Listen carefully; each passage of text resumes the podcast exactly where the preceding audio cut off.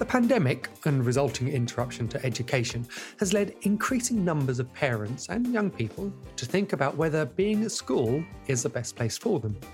While for many of us parents, this period of remote learning has reinforced the need for our children to be in a classroom, others have seen it as an opportunity to address the individual educational needs of their children. But does taking them out of mainstream make it more difficult for the young people later in life with qualifications and the like? Or is the benefit of a tailored and focused learning too great an opportunity to miss out on? Hello, and welcome to the Study Sessions podcast. I'm Nathan, the founder of the Study Buddy and your host. In this, our second season of the podcast, we're following six students as they head towards their GCSEs in 2021 or at least what was intended to be their 2021 exams. Each week, I catch up with these very different teams to see how things are going in a one to one coaching session. Then, with a panel of experts in our weekly podcast, we discuss some of the issues that come up. Now, they could be broad themes such as motivation or managing mental health, or they could be quite focused, such as how best to revise for a specific subject. These are normal teens, so you can be sure that we'll be covering topics that young people up and down the country will face. So, if you're a parent, carer, or a teacher, be sure to subscribe. This week, quite simply, we're looking at home education. I'm delighted to be joined by Hannah Titley. Hannah is the founder of the Homeschooling Association. The Homeschooling Association was created so that parents could make informed decisions and get the most out of homeschooling. Hannah is also a qualified teacher and the director of the Golden Circle, which is the UK's first professional homeschooling group. Hannah, thank you so much for joining me today. The news has been full of stories about cancelled exams, teacher assessments, and catching up on lost learning over recent weeks. In talking to Robin this week, I was reminded that not everyone has been affected in the same way. Robin, you may remember, is homeschooled. She's already taken some of her exams into 2020 and in spring 2021 sittings, but like everyone else, she isn't able to sit them in summer 2021. Of course, for homeschooled students, this presents an obvious issue. How will they get the grades without teachers to assess them? But underneath that, there are also other considerations. For example, Robin has covered the full syllabus, whereas in schools, teachers have the option to focus on certain areas in more detail. And so, Robin is unsure if this is going to give her a fair reflection of her attainment. Hannah, before we begin in earnest, could you let us know if there's a difference between homeschooling and home education? So, I think this is a really interesting point. Home education is a broader way to educate students, and lots of parents will choose to educate their child in a different way. They might choose unschooling, they might deviate entirely from the national curriculum. And homeschooling is about taking the national curriculum and teaching it in a different way. So you can almost consider home education as the umbrella and then homeschooling as a segment of that. Okay, oh, so that's interesting. So it is well, I suppose then exactly as it sounds, it's it's schooling your child from home.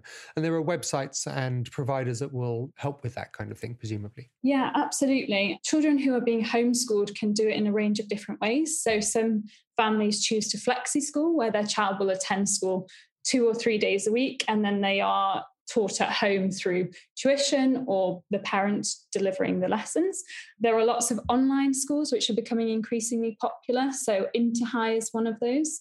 And some children are schooled in micro schools, which is in small groups where families group their children in groups of four and teach them slightly differently. But often, when you're homeschooled, the child will sit exams, public exams at the end of that. So they sit their GCSEs and A levels as private candidates. Whereas if you are home educated, there's no legal requirement to sit exams, and some families choose not to. A bewildering choice. I had absolutely no idea, actually, that there were that many different ways that you could cut it. And I think in my own head, the home education was probably my go to idea of what it was about. That parents who want to take their child out of mainstream school and then follow their own curriculums and all those kinds of things.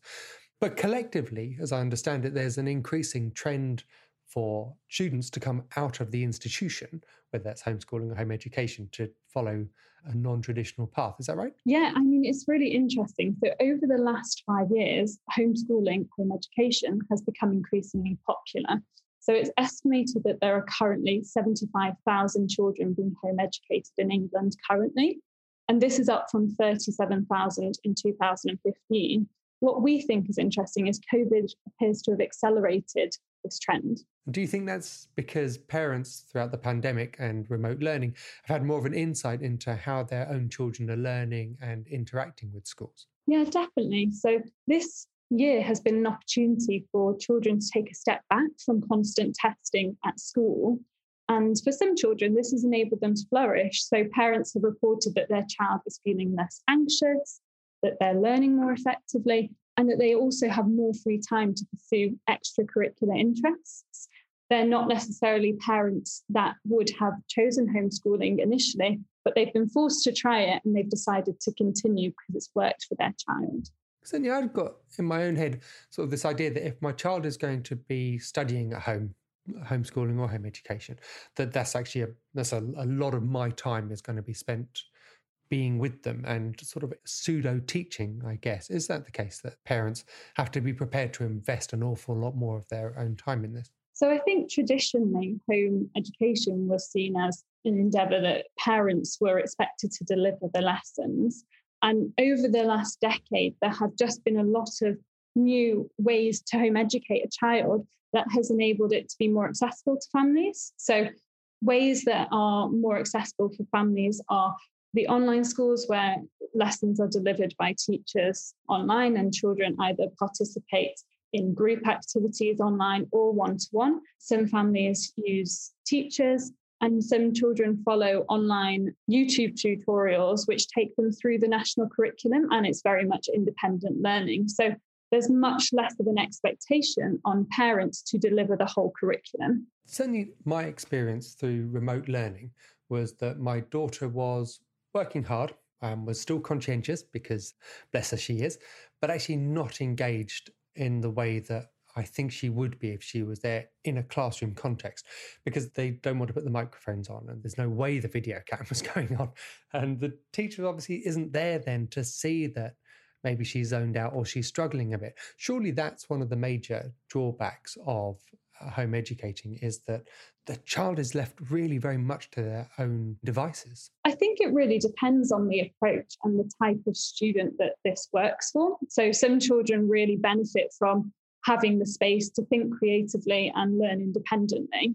Whereas some children, as you said, benefit from being in a social setting and doing group activities and having a teacher there in person. When homeschool students are being taught one to one by a tutor, obviously you actually have a very similar experience to being in school, but the class ratio is so much smaller that you actually learn a lot quicker. That's what we've seen so far. I think it depends on the child. The child has to be on board with the idea of homeschooling. They have to feel that they are confident in participating in those online activities. So we can't compare the children that have been forced to do that with those who choose to do it, I suppose is what I'm saying. It doesn't work for everyone. Because often I think you hear about parents who are making a decision to homeschool, home educate their child because something's gone wrong. That for one reason or another, their child isn't getting on in the institution or maybe with a particular teacher. And so they feel compelled to. The only thing open to them is to then take them home and find another way of doing it. But actually, from what you just described, actually sounds like there might be there might be times when a child who is doing okay in school might actually benefit from a different kind of setting too. I think what we've seen is that school doesn't work for everyone. So for children who are talented in sports, art, music, or who learn at a different pace to their peers, whether that be that it takes them a little bit more time in class to pick things up, or if they learn faster, then sometimes they benefit from being in either a small group setting like a micro school or working at their own pace at home. When we've spoken to parents, sometimes parents have taken their child out of school because they're learning much faster than their peers. And so they take 13 GCSEs in year 10 instead of taking nine or 10 in year 11, like they would do in school. and just there aren't those school options available to them that parents would want to send their child to. So homeschooling seems like the best option available to them. Mm. It still feels like a very bold move, though, as a parent to do that. And uh, maybe we're sort of tapping into an underlying traditionalist streak in me that actually you stick with what's normal and what's accepted unless there's a reason, sort of a valid, compelling reason not to. Yeah, and I think when parents are choosing homeschooling, lots of them have considered it for a long time. It's not often a rash decision because it does involve some time. It doesn't necessarily have to be a full timetable's worth of time, but it does take time for the parent to support their child. It certainly involves some level of resource, even if that is just paying for the exam entry in GCSE age. And parents want to make sure that it is the right decision for their child. So having those initial conversations to make sure their child is on board with it is really important. And you also hear of children that have been, and a lot younger children that are being home educated and then reintroduced to the, again, in inverted commas, normal school institution so that they can sit the public exams. Because I do think there is still a broad acceptance, isn't there, that actually, rightly or wrongly, the qualifications that you get are what determine your next step and, and so on and so forth. So it is a very, very brave choice to completely step out of that system and determine that actually my child doesn't need to take part in sort of those qualifications. How well do you think, in that case, when children do go back into school, that they can reintegrate? We see it fairly frequently where a child is homeschooled for one or two years and then goes back into the school system. We've actually seen it quite a lot recently because people have taken their child out due to COVID. So they've been homeschooled, they've taken their child out in 2020 and they've been homeschooled until COVID measures don't exist in schools, until PPE isn't required in schools. So they're planning to do that temporarily and then they reintegrate their child. I think the important thing is to make sure that parents have to be very proactive in making sure their child is involved with social activities. So things like, you know, drama class or brownies or a sports activity like a football group. It's very important that children participate in those activities to make sure that they don't lose the skills required. You know children disagree things don't always work out. Part of being in school is actually learning the skills to negotiate with people and resolve conflicts and so homeschool families have to be very aware that it's important to for the child to be exposed to those kind of scenarios so that if they go back into school, they're ready for that experience. We've heard before that actually an essential part of teenage development and actually all development, but teenage in particular, is that sort of group mentality of being with other teens and of setting boundaries and of doing all of those other kinds of things. And can you really get that from a one hour a week drama class or football club? Or do you think there's something more in the interaction that they need? So I think homeschool families or home educators are very aware of this. And so there are a lot of home education groups where children who are homeschooled go out on trips together, either to museums or art galleries. This was happening a lot pre COVID, and I'm sure it will resume when things reopen. I would say children learn those skills just outside of formal lesson time rather than just having one hour a week of a social activity. Parents are actually planning these activities every afternoon. So their child isn't in school for six hours a day like a child would be in mainstream school. The lessons are much more condensed normally, and their child might have three hours of lessons per day that are very effective. But their afternoons are filled with social activities, whether it's meeting other home educated families or participating in something that they enjoy. I think I am in danger of falling into a stereotypical view of hermit like home educated children, which is, of course, not going to be the case because children come in all different shapes and sizes and social and unsocial and all of those kinds of things. And so it is, as you say, incumbent on them and the parents to make sure that they're getting all of the balance of everything that they need to be able to flourish. Exactly. And I think it's really interesting because there is that stereotype. And over the last five to 10 years, the types of homeschool families that we've seen who are adopting this model are very different to that. And we've seen families who are taking their child out not because they disagree with what is being taught in school, but they just want their child to understand much more than that. So they want them to learn things like coding or entrepreneurship in addition to the national curriculum. And they just want to do things in a different way. They don't feel like school is preparing their child for life or for the workplace. So we're seeing modern homeschool families, which I would argue are very different to that traditional stereotype. I love that idea. And actually, our producer coined the phrase before we talked about it that school works along the basis of one size fits many, whereas you can't possibly have it so that it works for everyone in all circumstances. And I do like that idea that actually you can start to cherry pick and tailor activities or topics according to interest as well as to use in future. Yeah, I think so. And this is a concept that's been established in the US for a long time.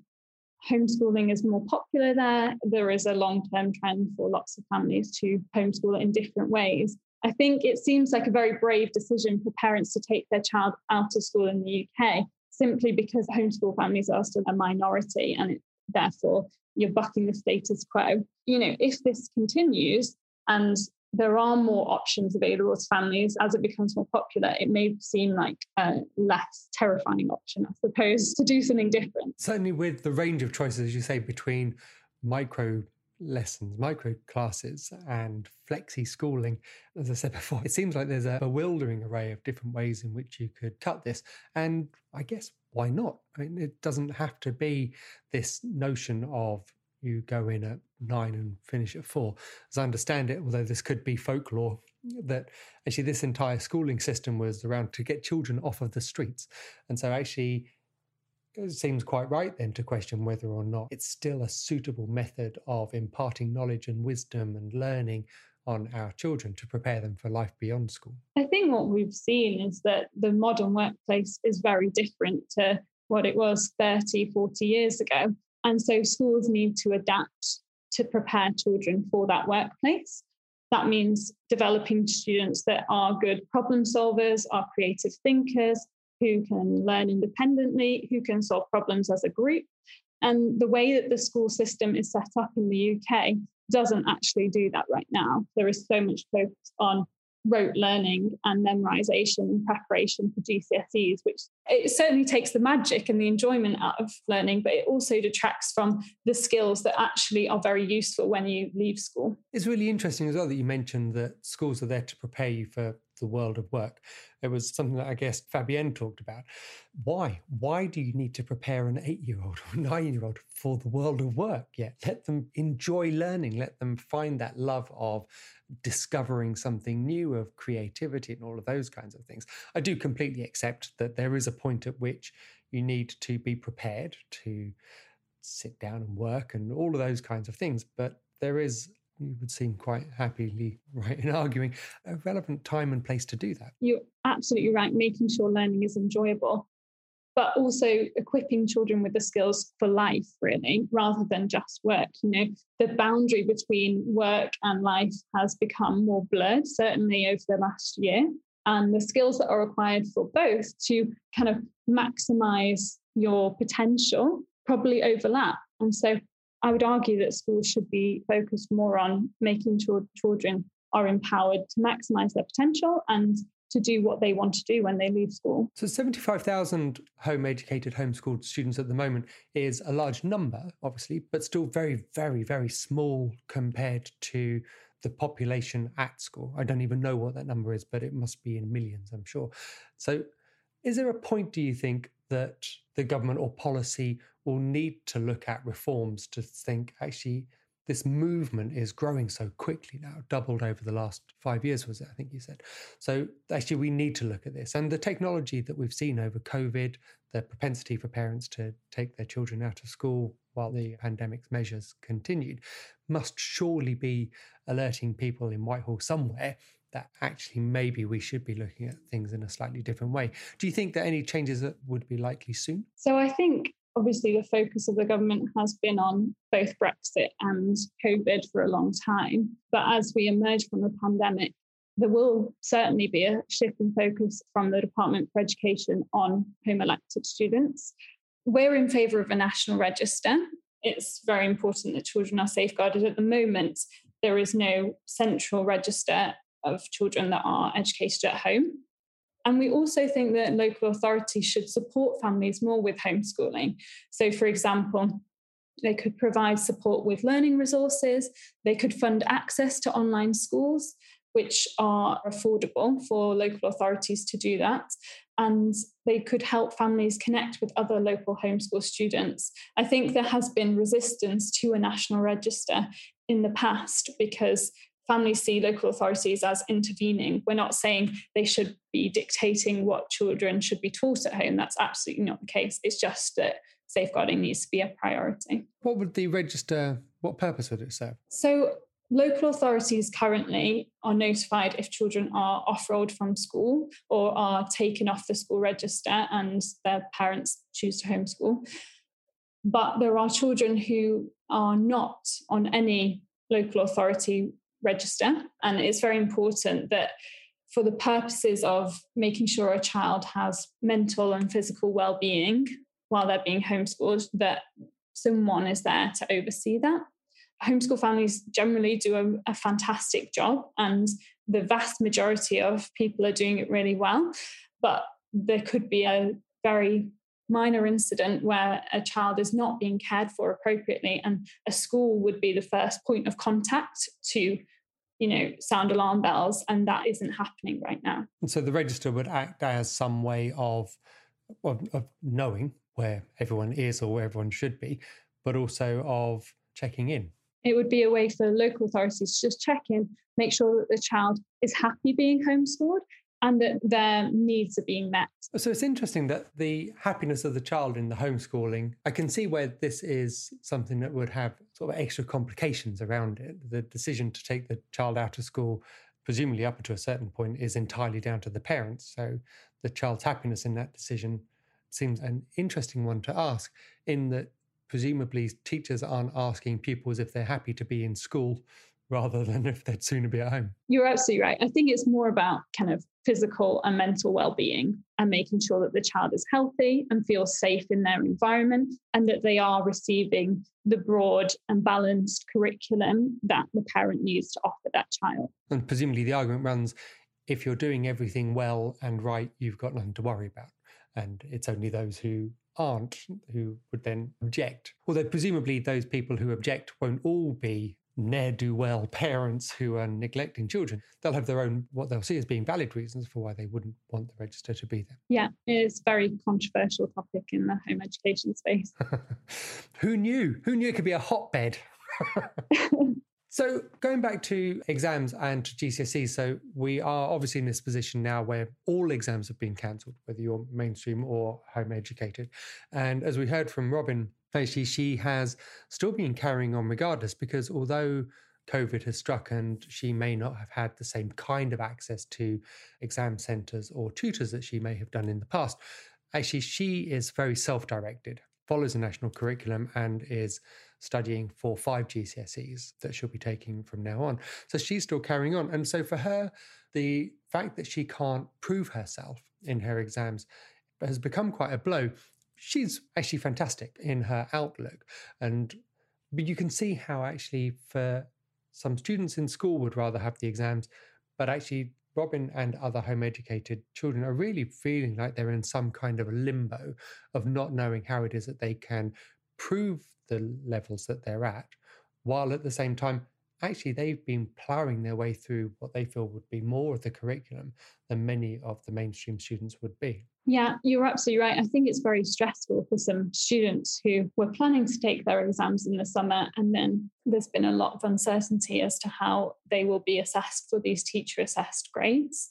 Some students were entered for their GCSEs or A levels at an exam centre, and then the centres have said that they are not offering teacher assessed grades in certain subjects. So they're not able to offer teacher assessed grades in certain subjects.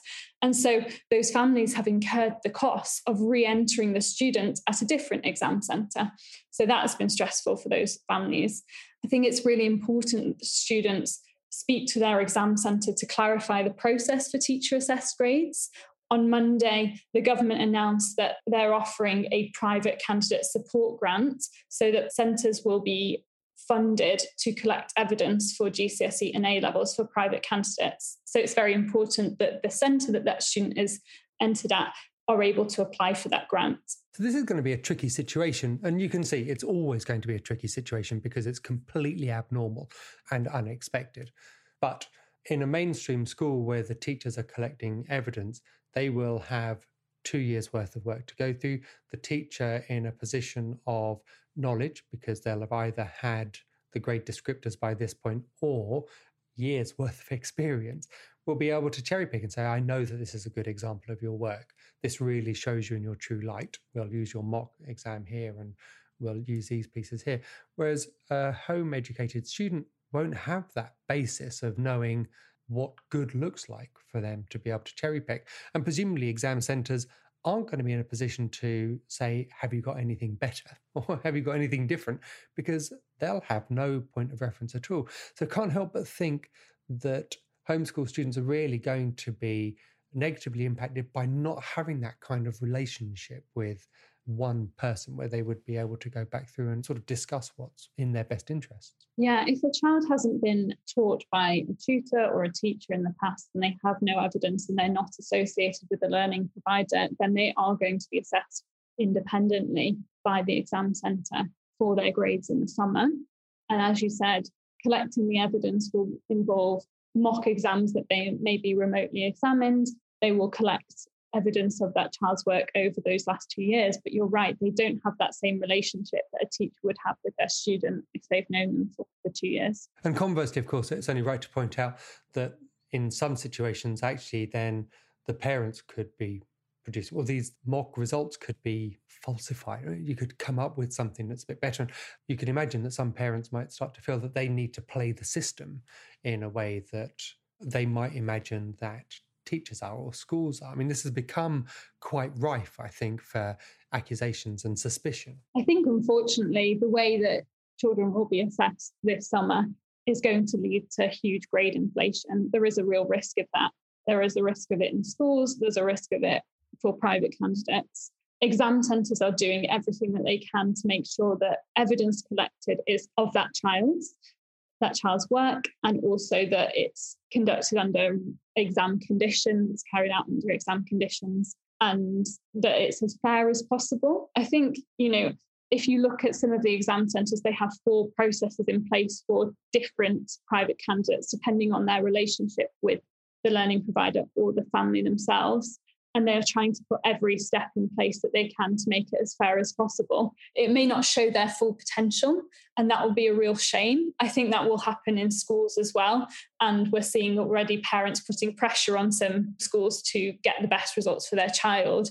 Schools have to hold their ground, and exam centres have to do the same and make sure you know you get the best results for every child that is reflective of their full ability of that child. Do you think that we'll see exam centres setting mock tests in future over the coming what have we got now? Is it five or six weeks i guess before the june the 18th deadline so that they can invigilate and hold that true? Yes i think we were already seeing so we're affiliated with Tutors and Exams and we're seeing that they have put forward different arrangements for different students and part of that process is conducting mock exams I think it's really important that those mock exams are based on the topics that the child has studied for because the children will not have covered the full curriculum yet. And so they shouldn't be assessed on the whole curriculum, just like what is compared to what is happening in schools. Which is actually really interesting because Robin had covered the whole curriculum. So she has history coming up. So she will have done all of her history topics. Whereas, of course, under the original arrangements for history and English and some others, there was a reduced curriculum or reduced specifications coming out of the exam boards. So Robin has been ploughing her way through all of the content. Now, a school that might have been sitting an exam that had four history topics, for example, would only have had to have covered three as part of the exams, may only have covered two because of all of the additional disruption. Their evidenced work would be based only on those two topics that have been done. Whereas if an exam board were to set a mini test, which presumably is why Ofqual determined that this wouldn't be a fair thing to do, actually Now, where do you draw the line, as you say? Do you ask fewer questions? Do you have more choices? It seems like it's a bit of a minefield. I think it is. I know that exam centres are requesting topics that the child has covered, so providing them with the full list of topics on the curriculum and asking them to select which parts of the curriculum they have studied.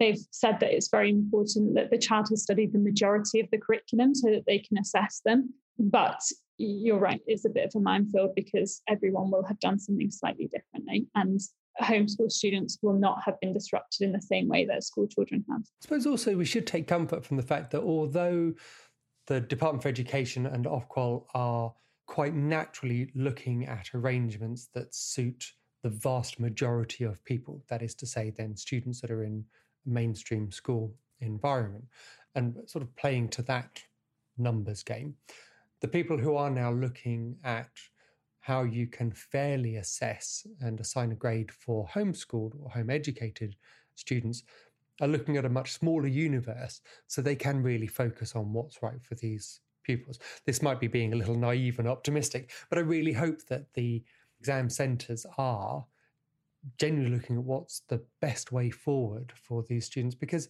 it's a trying time for them as well as for everyone else. Yeah, I think last year we saw the exam results process and assessment process was quite chaotic.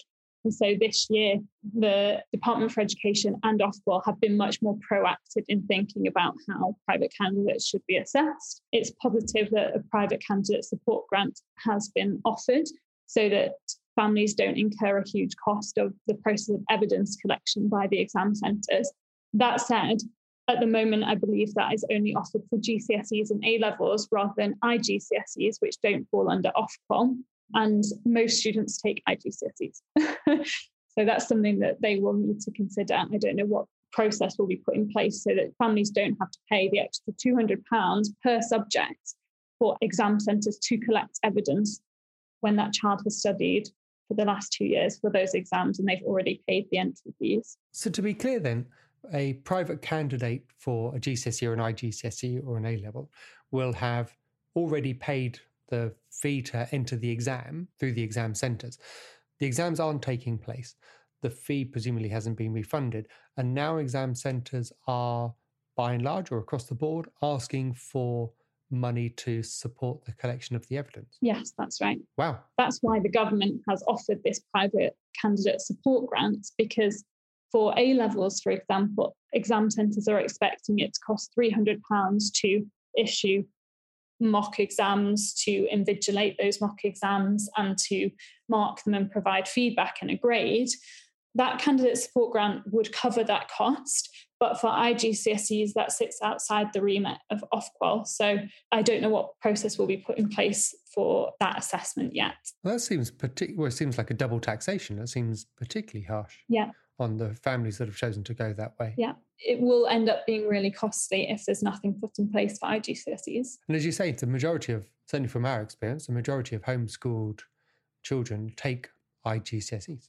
Yeah, because they don't involve, it doesn't have coursework requirements, or it's much easier for private candidates to enter for IGCSEs than rather than GCSEs. And finally, do you know if, as part of the processes, there's any right of appeal through private candidates where the work has been assessed by an exam centre. Does that follow the same kind of pattern as it would for a mainstream student appealing through school to exam board? Yeah, they're trying to be as fair as possible and offering as close a process as possible to schools. So exam centres have said that there is a right to appeal. It's really interesting. I think having started our conversation looking at the opportunities that were there, looking at how homeschooling, home educating is a fantastic way of really tapping into creativity, of expanding new horizons, that actually that all sounds tremendous until things start to maybe go wrong. and actually, now what we've heard with these GCSEs is that actually the system isn't geared up for non typical. And so, actually, there are definite downsides, aren't there, to veering off of the path well trodden? It can be more challenging when circumstances arise that are out of the ordinary. Normally, a child has entered a centre and then it will go very similarly to it doesn't how it would be in a school. These last two years have been unusual, and I'm pleased to see that there has been an assessment process put in place for private candidates this year and they have thought about it. But yes, you're right, parents have to be very organised in following what is happening contacting their exam centre to make sure that they are doing the right things and then adjusting their kind of schedule, the, the process that they're going through for their child to make sure that they get the best outcomes for them. Because it would be such a shame if they're entered for an exam, they've prepared for it, and then the exam centre says, sorry, we can't offer these teacher assessed grades. And so, on balance, you still consider, I presume, as being a founder of the Association for Homeschooling, that homeschooling is here to stay, that this is an increasing trend that more and more people are going to take advantage of? I think the way that children are educated in school, you know, I'm a classroom teacher. I've seen that as a science teacher, a lot of the enjoyment and the interest is sapped out of children because you're not allowed to teach in a creative way in the classroom. And there is so much focus on preparing for exams through homeschooling, there are just lots of options to adapt that to a child, to tailor it to their interests, and to make sure that they are able to learn about the world around them without feeling the constant pressure of testing. So I do think it works for a lot of children where school maybe hasn't.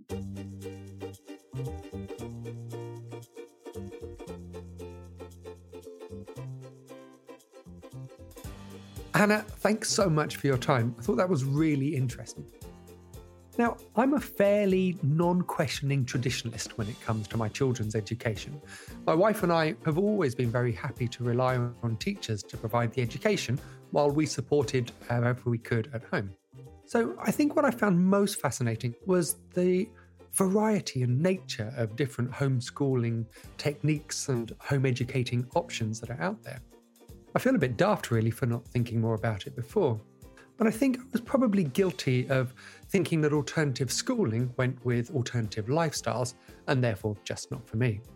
But while the numbers of homeschooled children out there is still comparatively low, this clearly isn't just the preserve of the love, peace, and whole wheat families.